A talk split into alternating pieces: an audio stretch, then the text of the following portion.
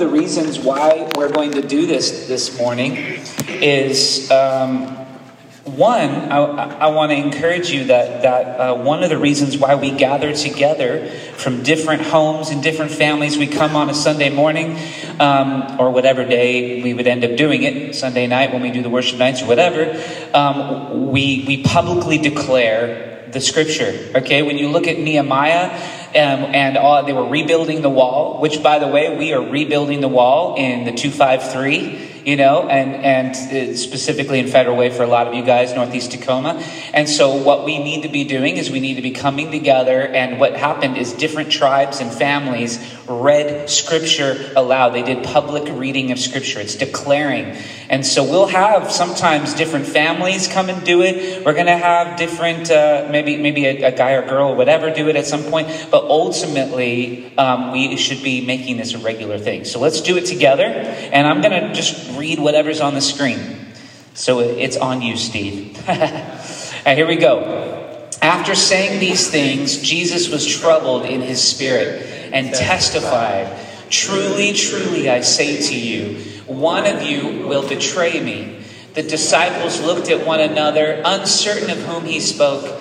One of his disciples, whom Jesus loved, was reclining at the table at Jesus' side. So Simon Peter motioned to him to ask Jesus of whom he was speaking. We have the next one. Okay, so that disciple, leaning, leaning back against Jesus, said to him, "Lord, who is it?" Jesus answered, "It is he to whom I will give the morsel of bread when I have dipped it." So when he had dipped the morsel, he gave it to Judas, the son of Simon Iscariot. Then after he had taken the morsel, Satan entered into him. Jesus said to him, "What you are going to do, do quickly." Now one of one at the table knew why he said this to him. And then we're going to skip to another part of the scripture. It's just a, maybe like a handful of scriptures ahead. We'll read, we'll read this together too. Here we go. Simon Peter said to him, "Lord, where are you going?" Jesus answered him, "Where I am going, you cannot follow me now, but you will follow afterward."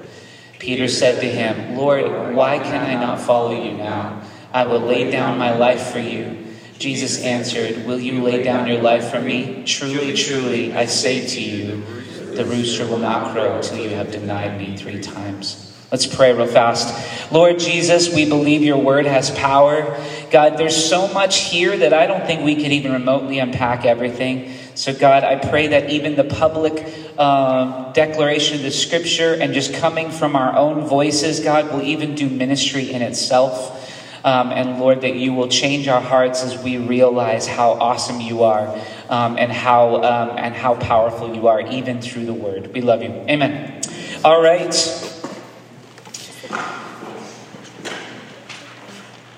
It's really cool, guys. We actually have uh, just, just this week we had a uh, testimony of of a lady who, um, you know, the scripture reading that happened last week. Um, uh, Somebody, I don't remember who read it, but anyway, the there was somebody in, in you know in the seats going, um, you know, I don't even remember your message at all, Justin, but uh, but God really spoke to me through this one uh, thing of the word that was read, and so I'm just telling you, there's power in it.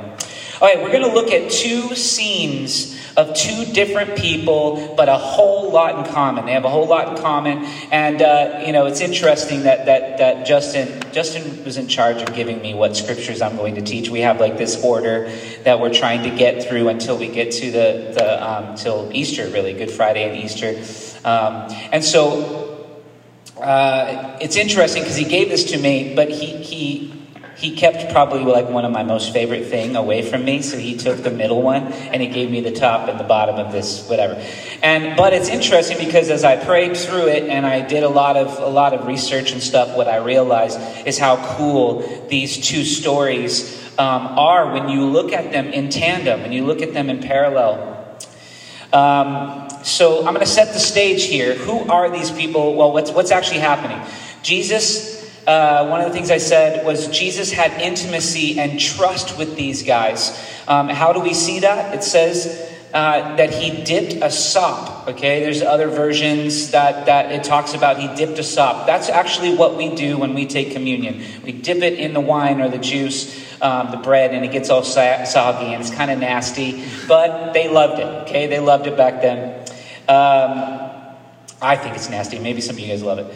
Uh, anyway, but but that was something that only they did when uh, it was with somebody that they wanted to share the table with, that was intimate, it was close, it meant something very, um, yeah, just really intimate, okay? And so I, I read this commentary. It says, uh, certainly in the Jewish culture of the Middle East, at the time of Jesus, a shared meal uh, connoted Uh, a level of intimacy between eaters. So there's this intimacy that's happening, which means, what is he saying? He's saying, I trust these people. If you were to look in, in a more humanistic way, I trust these people.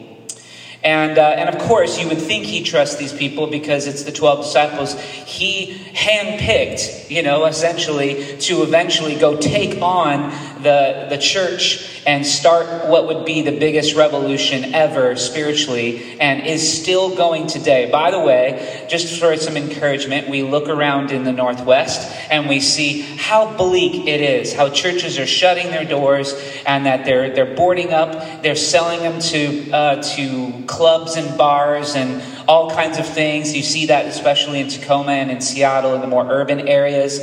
Um, I want you to know that, that the Christian church is alive and well and growing like crazy all over the world. Mm-hmm. It does, just because for whatever reason our culture thinks it's not that important, doesn't mean that the rest of the world is saying, we have been starved of this. We need Jesus. Okay, so I want you to be encouraged first off. God is doing awesome things. And so what happened on that day, um, well, what happened as he raised these guys up and sent them out, it did not, it, it seriously has not stopped. Yeah. And it's only become more radical, to be honest. Actually, we do church super lame compared to the rest of the world, okay? There are people that are hiding from people that want to kill them, okay? And we're worried that we're going to say something wrong and we're going to be called on by some random person in town. I mean, seriously. So I'm just calling us on, on our junk, you know, on, a, on our Northwesty weird wokeness, okay? It just is what it is. We need to stop, okay? Um, okay, so one of the other things about his intimacy is that they were actually chosen. These were the people that he would choose to do a final meal. When we were talking about what we would want to call this series, we said the last words, what was it? The last words from death row. Now, I understand that um, people that are in death row, typically they, they deserve it. And there's all these things about it. And Jesus hadn't even gone into uh, incarceration yet and hasn't even gone through that. But, but you know, one of the things that, that I feel like he's known for a while, obviously Jesus knows, but it has been ever since he started doing this ministry. I mean, he even says when he's sitting in this feast, he's telling them of what is going to come. He has put himself in incarceration by even being a human on this earth. Good. That's an incarceration. That's him deciding, I am going to now give my life. I'm going to end up being on death row and die. You know, so that's why I like the power of death row. I like the idea of that. It's kind of intense wording. But what? Who did he choose? And what did he choose to eat when he was going to have this final meal? And he chose to eat with these people. And then Uh, which, by the way, are a bunch of sinners, okay? So that gives us a little encouragement that he chooses to eat with us too, okay? Which we're going to talk about with that with communion later on. He chooses to share a meal with us, the same as he did with them.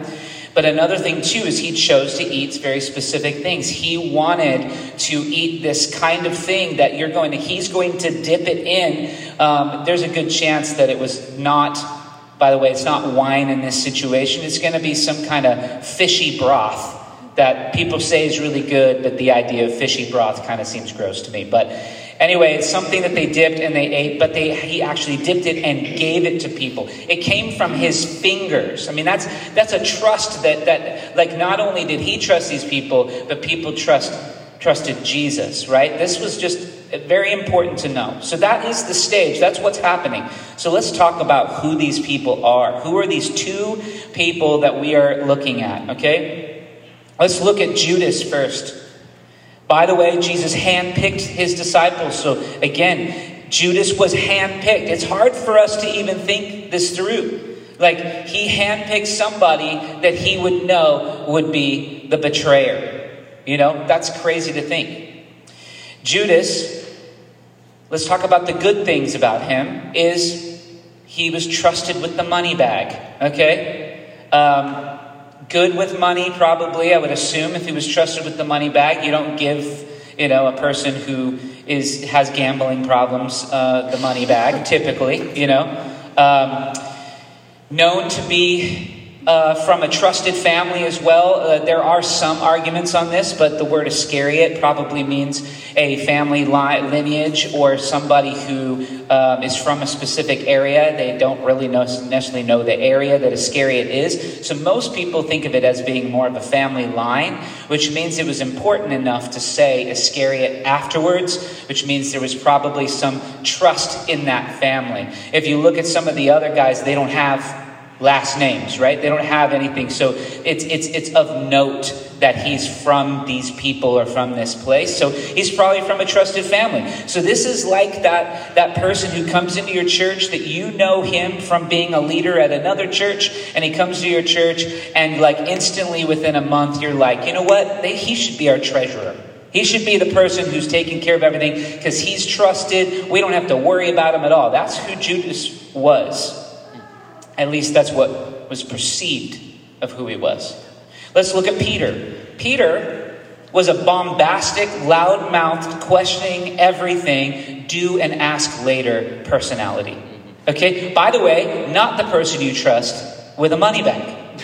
Okay? Not somebody you would trust. Uh, I guess you could trust him with your life, but there's a good chance that he's going to do something really dumb and get you into a place where you're going to be in danger. Okay, he's he's the person who you take to uh, you know uh, you know anywhere in public, and if he sees something that he doesn't like, he doesn't mind just saying his mind, and you could get punched. You know, like that's the kind of person he was. And so it's funny because as we know, because we know the end story, right? We know that the person who was trusted, the one who had all of these um, great traits, was the one who betrays, the one who absolutely you, uh, he's a work in progress, okay? A serious work in progress.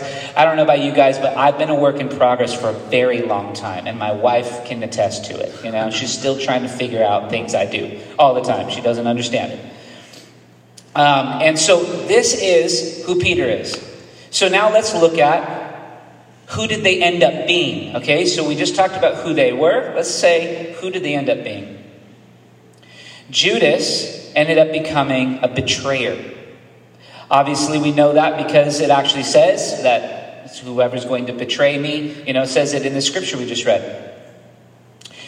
But another thing is um, he was almost undetectable. Okay, so he was a betrayer, almost undetectable. I say almost because there is a section in one of the Gospels where it talks about that he would take money from the thing and people knew about it. So, uh, but this even makes it even more flabbergasting to me um, is the fact that Jesus... Because he's God, I always say because he's Jesus, he knows everything. But even in his human understanding of things at that moment... He probably knew that he was taking things from, from the bag. And he still let him be this person, this trusted person. He didn't. They didn't change. They didn't do a church discipline or any kind of like, you know, oh, you're you're grounded from the money bag for a little while. There was nothing like that going on. You know, it was literally, I'm okay. I mean, he didn't say this. We don't hear this from Jesus. But we just know that that, that he, he was already kind of doing some things. But he was almost undetectable. There's a good chance that most of the disciples had no clue that he was this person. He became greedy. He became a thief. He became a liar. He became selfish. Peter, who did he become? He became the denier. We look at him as being the one who denied Christ three times. But you could have seen it a mile away. You could have seen it from a mile away. Like you, like this is a guy who who absolutely needs a lot of work and a lot of help. So you could see him doing something like this. Who did he become? Prideful. He talks big. He became overconfident. Well, he was always overconfident, but he was talking big. He's quick-tempered, overall not self-controlled and selfish. How do we look at the talking big? Think about this. When Jesus actually uh, does talk to him a little bit more about this whole, you know, denying or whatever, he says, no, I'm not going to do that. I would never do that. You know, like he was overconfident in his own abilities. So how we're going to dissect these four are these two parallel stories is in four ways. We're going to look at it as how sin is seen by God.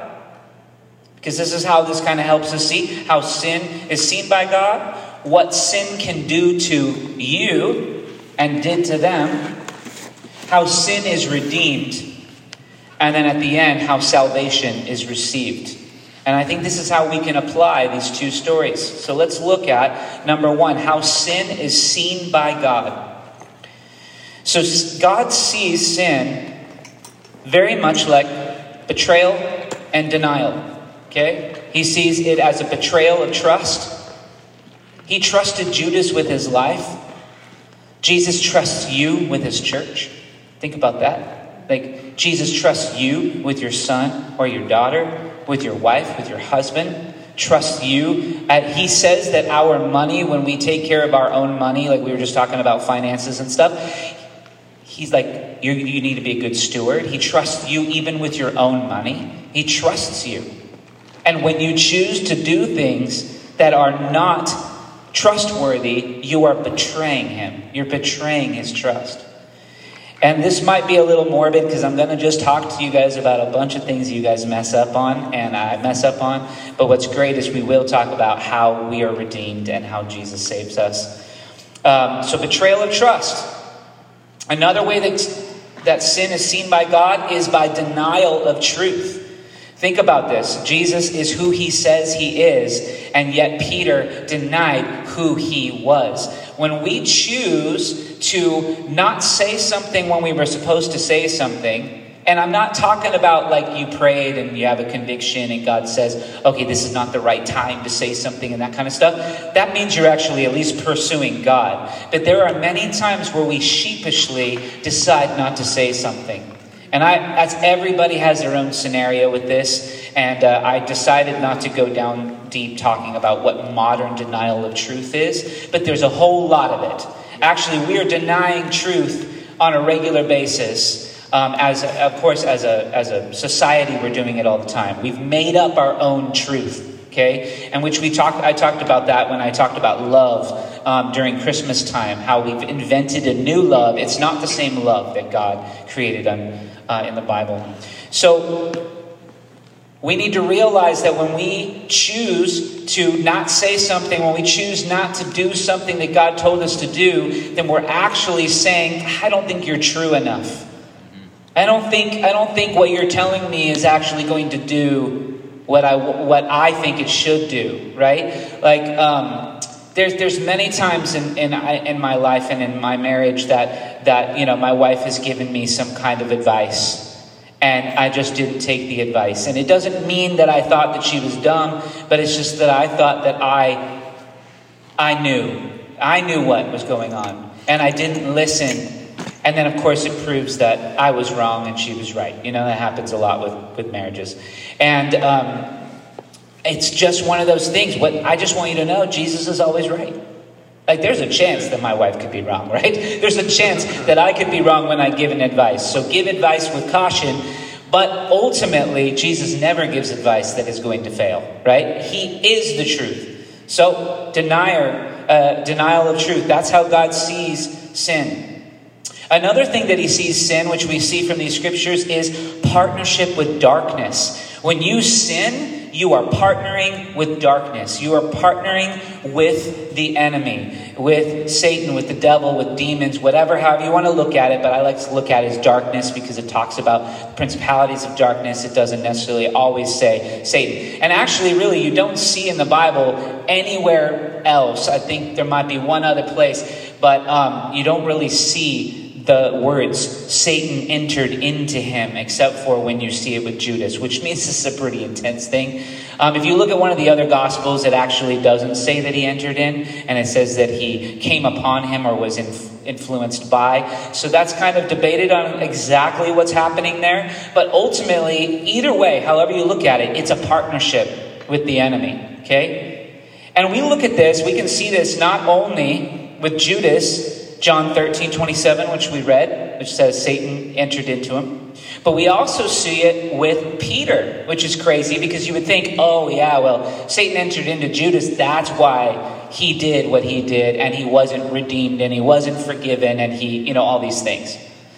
But actually, this happened with Peter as well. In Luke twenty-two thirty-one, it says Satan demanded to have you. That's what it said. He was... T- uh, You know, this was uh, this was Jesus telling him, saying that Satan demands to have you and test you, essentially, okay? So I want you to know, you probably don't fit in the category as Satan entered into you, okay? I, I hope that that's not the case, and I don't even know what that would look like, okay? But I will say that there's a good chance in some time of your life that Satan wanted to have his way with you. He demanded to have you. Actually, I want you to know that Satan demands to have you now. He wants to destroy your marriage. He wants to destroy your life. He wants to destroy your decisions. He wants you to make horrible financial decisions. He wants you to um, decide to, um, you know, just live a life that isn't godly. Like, that's what he wants. He wants to change uh, the way that you're thinking. And so I... I That's one thing that I want to pray for just in general. And please, you know, join in with me when we're praying, because we actually have a text thread praying for marriages right now. Like it's, it's, we have a time where, uh, especially just the way that the, the social and the, and the, the way that Northwest is, is it's not great to be married. It's actually way better not to be married. Unless you're same-sex, then they really want to be married, you know? Like, it's different. But they literally one hundred percent don't want us to be married. They don't want us to have any kind of, um, you know, uh, normal, you know, family life. Like, that is not something that our culture wants, okay? And so, by the way, that is Satan saying, I demand to have your marriage. I demand to have your family. I want your family to choose. I want your kids to choose the, the world, the school, what the school is teaching. I, I, you know, whatever, fill in the blank. So that is one of the things, partnership with darkness. Okay, let's look at number two, what sin can do to you. So I just talked about how sin is seen by God. What can sin do to you? Well, we see this very specifically with, with Judas. We see shame, we see guilt, we see sorrow, and ultimately we see death. We see death. Now, with Judas, it was a physical self. It was a physical death. But I just want you to know that you guys have every... There's, there is a chance at some point, if you're not careful, that you could also have a death spiritually. I actually believe that you could have a death spiritually without even completely saying no to God. There is there is an actual, this might be a little intense, and you guys can ask me questions later on. But really, in the end, um, there are people sitting in our churches all over that say they love Jesus and all that kind of stuff, but they have denied the Holy Spirit in their life many times. They've said, no, I still want to continue to do this. I still want to continue to see this person. I still want to continue to, you know, gamble my money away or fill in the blank or whatever. I still want to do this. They might sit in church. They might do it that. And they haven't given up on the fact that they know that church is a good place and it makes me feel better. But ultimately, they are dying spiritually. They're committing spiritual suicide. Okay, so this is not about whether you lose your salvation or not lose your salvation. This is about more about whether or not you are allowing God to do the regeneration that he needs to do. And it's a constant regeneration. It's not something that happens one time. If you were that person who raised your hand in church and said, Jesus, I want to say yes, and you went up to the for- you went forward and you said yes to Jesus, that was really cool and a really special moment. But he's actually asking you to do that every morning of your life. He's asking you to do that every single time something faces you. It's good. There was a really great quote from an elder this week that um, it was uh, it was actually um, an elder. What were we doing? Development. Development. Elder development. You guys have all these words that I don't use. So elder development. Anyway, um, he said, you know, something to the effect of that we are entrusted with troubles.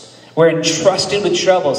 And that's because, and why James, ex, you know, so much of James exists in a lot of ways, especially in the beginning chapters, is to tell us that we are going to have to deal with these things. Persecution, we're going to have to deal with problems and troubles, but it's how we handle those troubles and problems is what is going to ultimately uh, mature us and grow us and make us even more of somebody who um, God wants us to be, right? And so um, there are a lot of people that get those troubles and they just decide, I'm not going to fight anymore.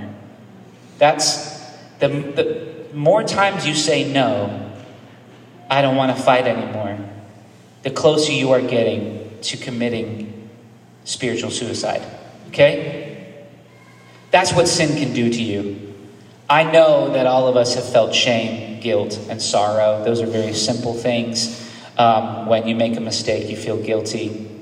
Um, now, how sin is redeemed, that's number three. How is sin redeemed? I just talked about the bad stuff, the, the, the stuff that we all go through. Honestly, you might today be going through some guilt and shame right now because you've done something or that you've been living a certain lifestyle. That is very possible.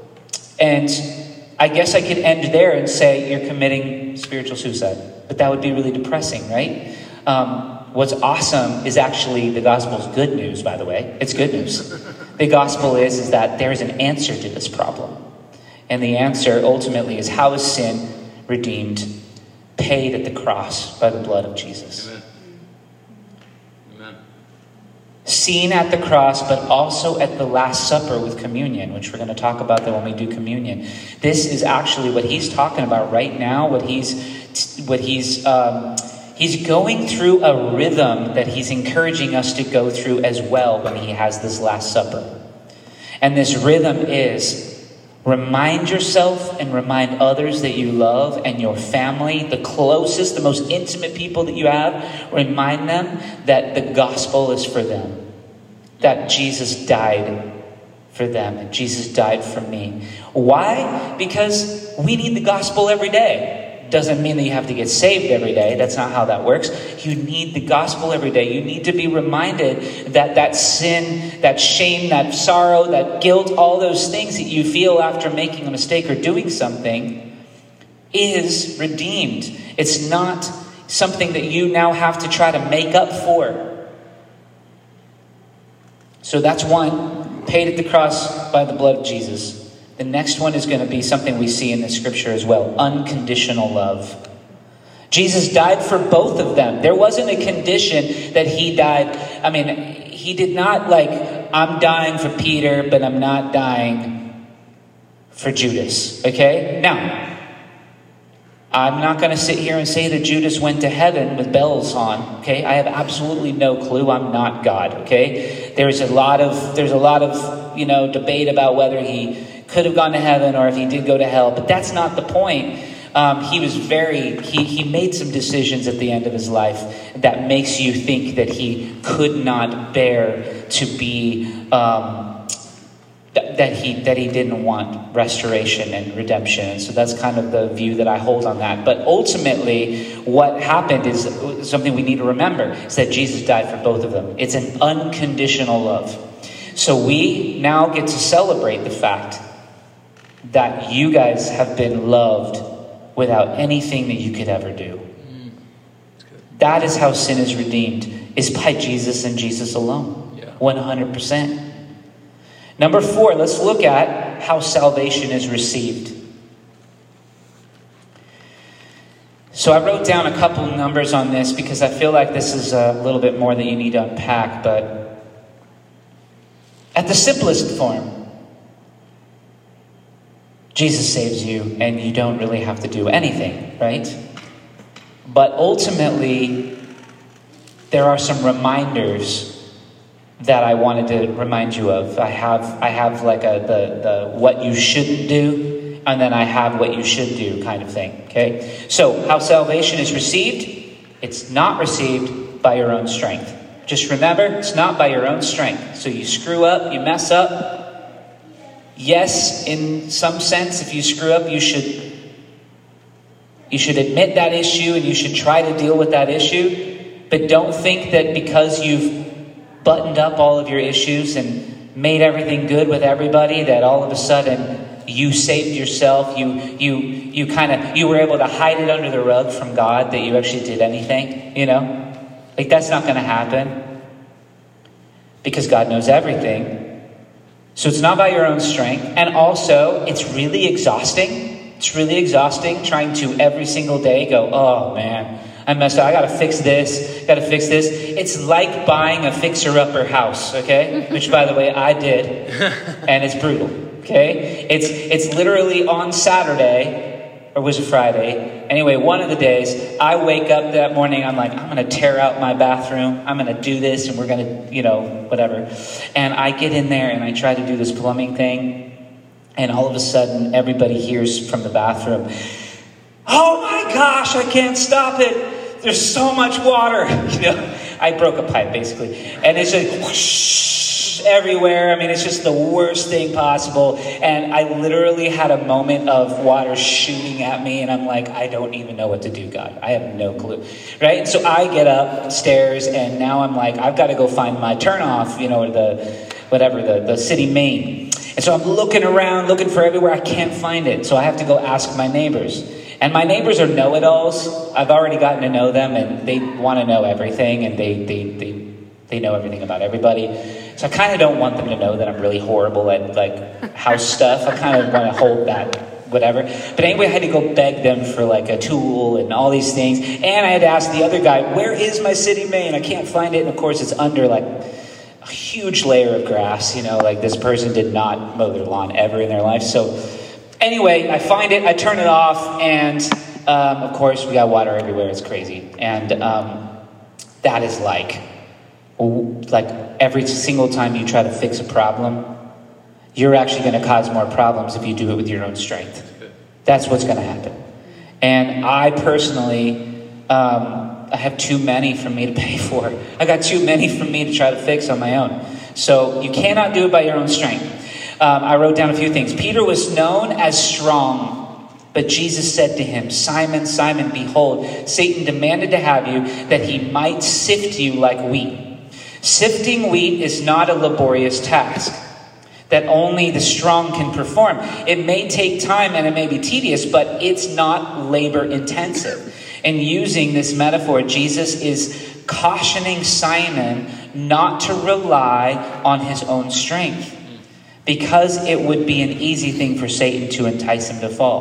So it's in the end, it's like you can do everything you can with your own strength, but ultimately Satan's bigger. But Jesus is bigger. Amen? Like that's that's the truth. That's the gospel, is that Jesus defeats the one that can defeat us and is wanting to defeat us. And honestly, it's not always him.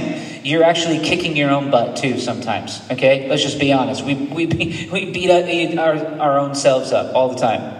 Okay, so it's not by your own strength, but by repentance and admitting your weakness. That is one way that you are receiving salvation, is you're realizing you can't do it on your own, but I recognize that I did it, but not, there's more. It's more than recognizing, but it's actually admitting that I'm unable to fix this problem. I'm, I'm, I'm unable to pay for my own sins, do the things I need to do. Number two, it's not by just a realization of failure. That's something important because we see this with Judas. It says that Judas felt, this is a, a, a Greek word, meta I always mess this one up. Metamelithius. Metamelithius. Anyway, good luck. Change of mind. That's what this means. Or remorse. Judas felt the change of mind or remorse. Okay, he, he, he did. There was a realization that he made the mistake. And I've changed my mind. This is a bad idea. But it wasn't just realizing it was a bad idea. It's calling upon Jesus when the bad idea is now realized, right? So it's not just a realization of failure, but by the realization of the victory of Jesus. Okay, that's let's let's go to number three. Not by words or speaking it into existence. We see this as well in this. Jesus gave them both a chance to repent before they sinned. Peter specifically said, everything you'd want to hear to believe he would not fail. Okay? So, not by words or speaking it in, in, in existence, but by actions that only faith can bring. So, when you believe that God has done it, then out of that, you go and try to repair or try to do whatever you need to do. It's not because you can say, I'm not going to do it. So I want you to know that you cannot. There are right now, I mean, this is a problem. I actually like this. We're going to do an app, okay? We're working on the app. And I have a suggestion. We have not decided to do this yet, so I'm throwing that out to the elders so they don't go, what's happening? But I want to have a section on this app that says, things that Soma likes, okay? And literally have a spot where we have podcasts that we say, yeah, you can listen to this podcast. You can read this kind of stuff. You can do this. Because I'll tell you what, right now, that is the Wild West. You could listen to anybody you want, go to a great church, and all of a sudden you've completely deconstructed because that podcast somehow is more important in your life than the people of your church. And so I want to have a spot where we are actually saying, hey, we've filtered through some of these things. These are good, okay? It doesn't mean you can't go listen to bad stuff. You can still do that if you want. Like, you can listen to any, you know, hip-hop music you want to listen to or whatever. I'm not telling you not to do that. But ultimately, we're going to encourage you this stuff that you that we believe is good stuff, okay?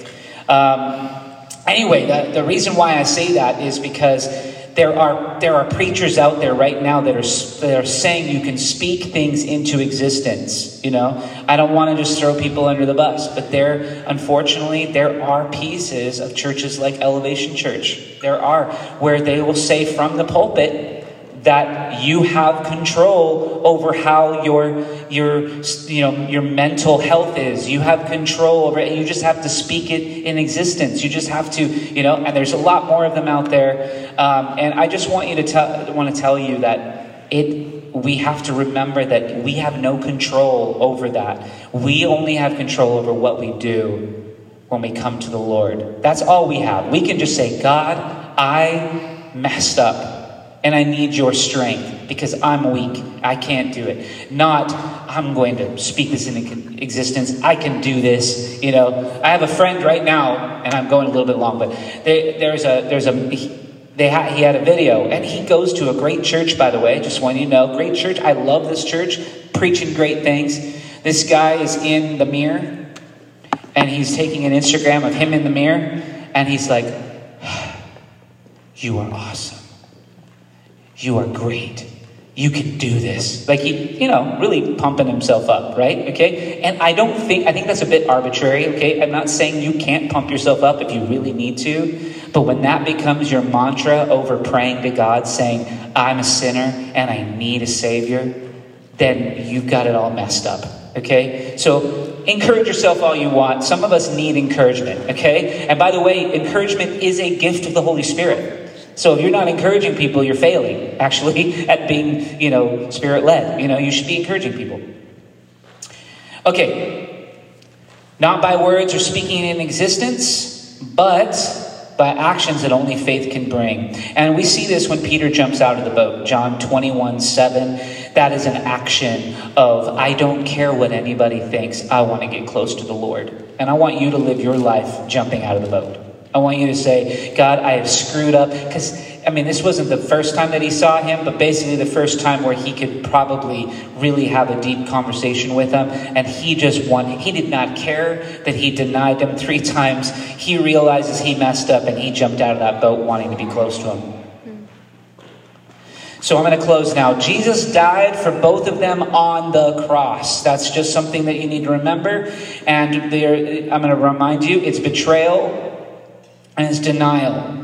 These also can be looked at bold decisions to go against God. And then denial is fear and questioning whether God is really who he says he is. We do this all the time. I just want to be wanted to remind you guys. Let's let's let's jump into communion.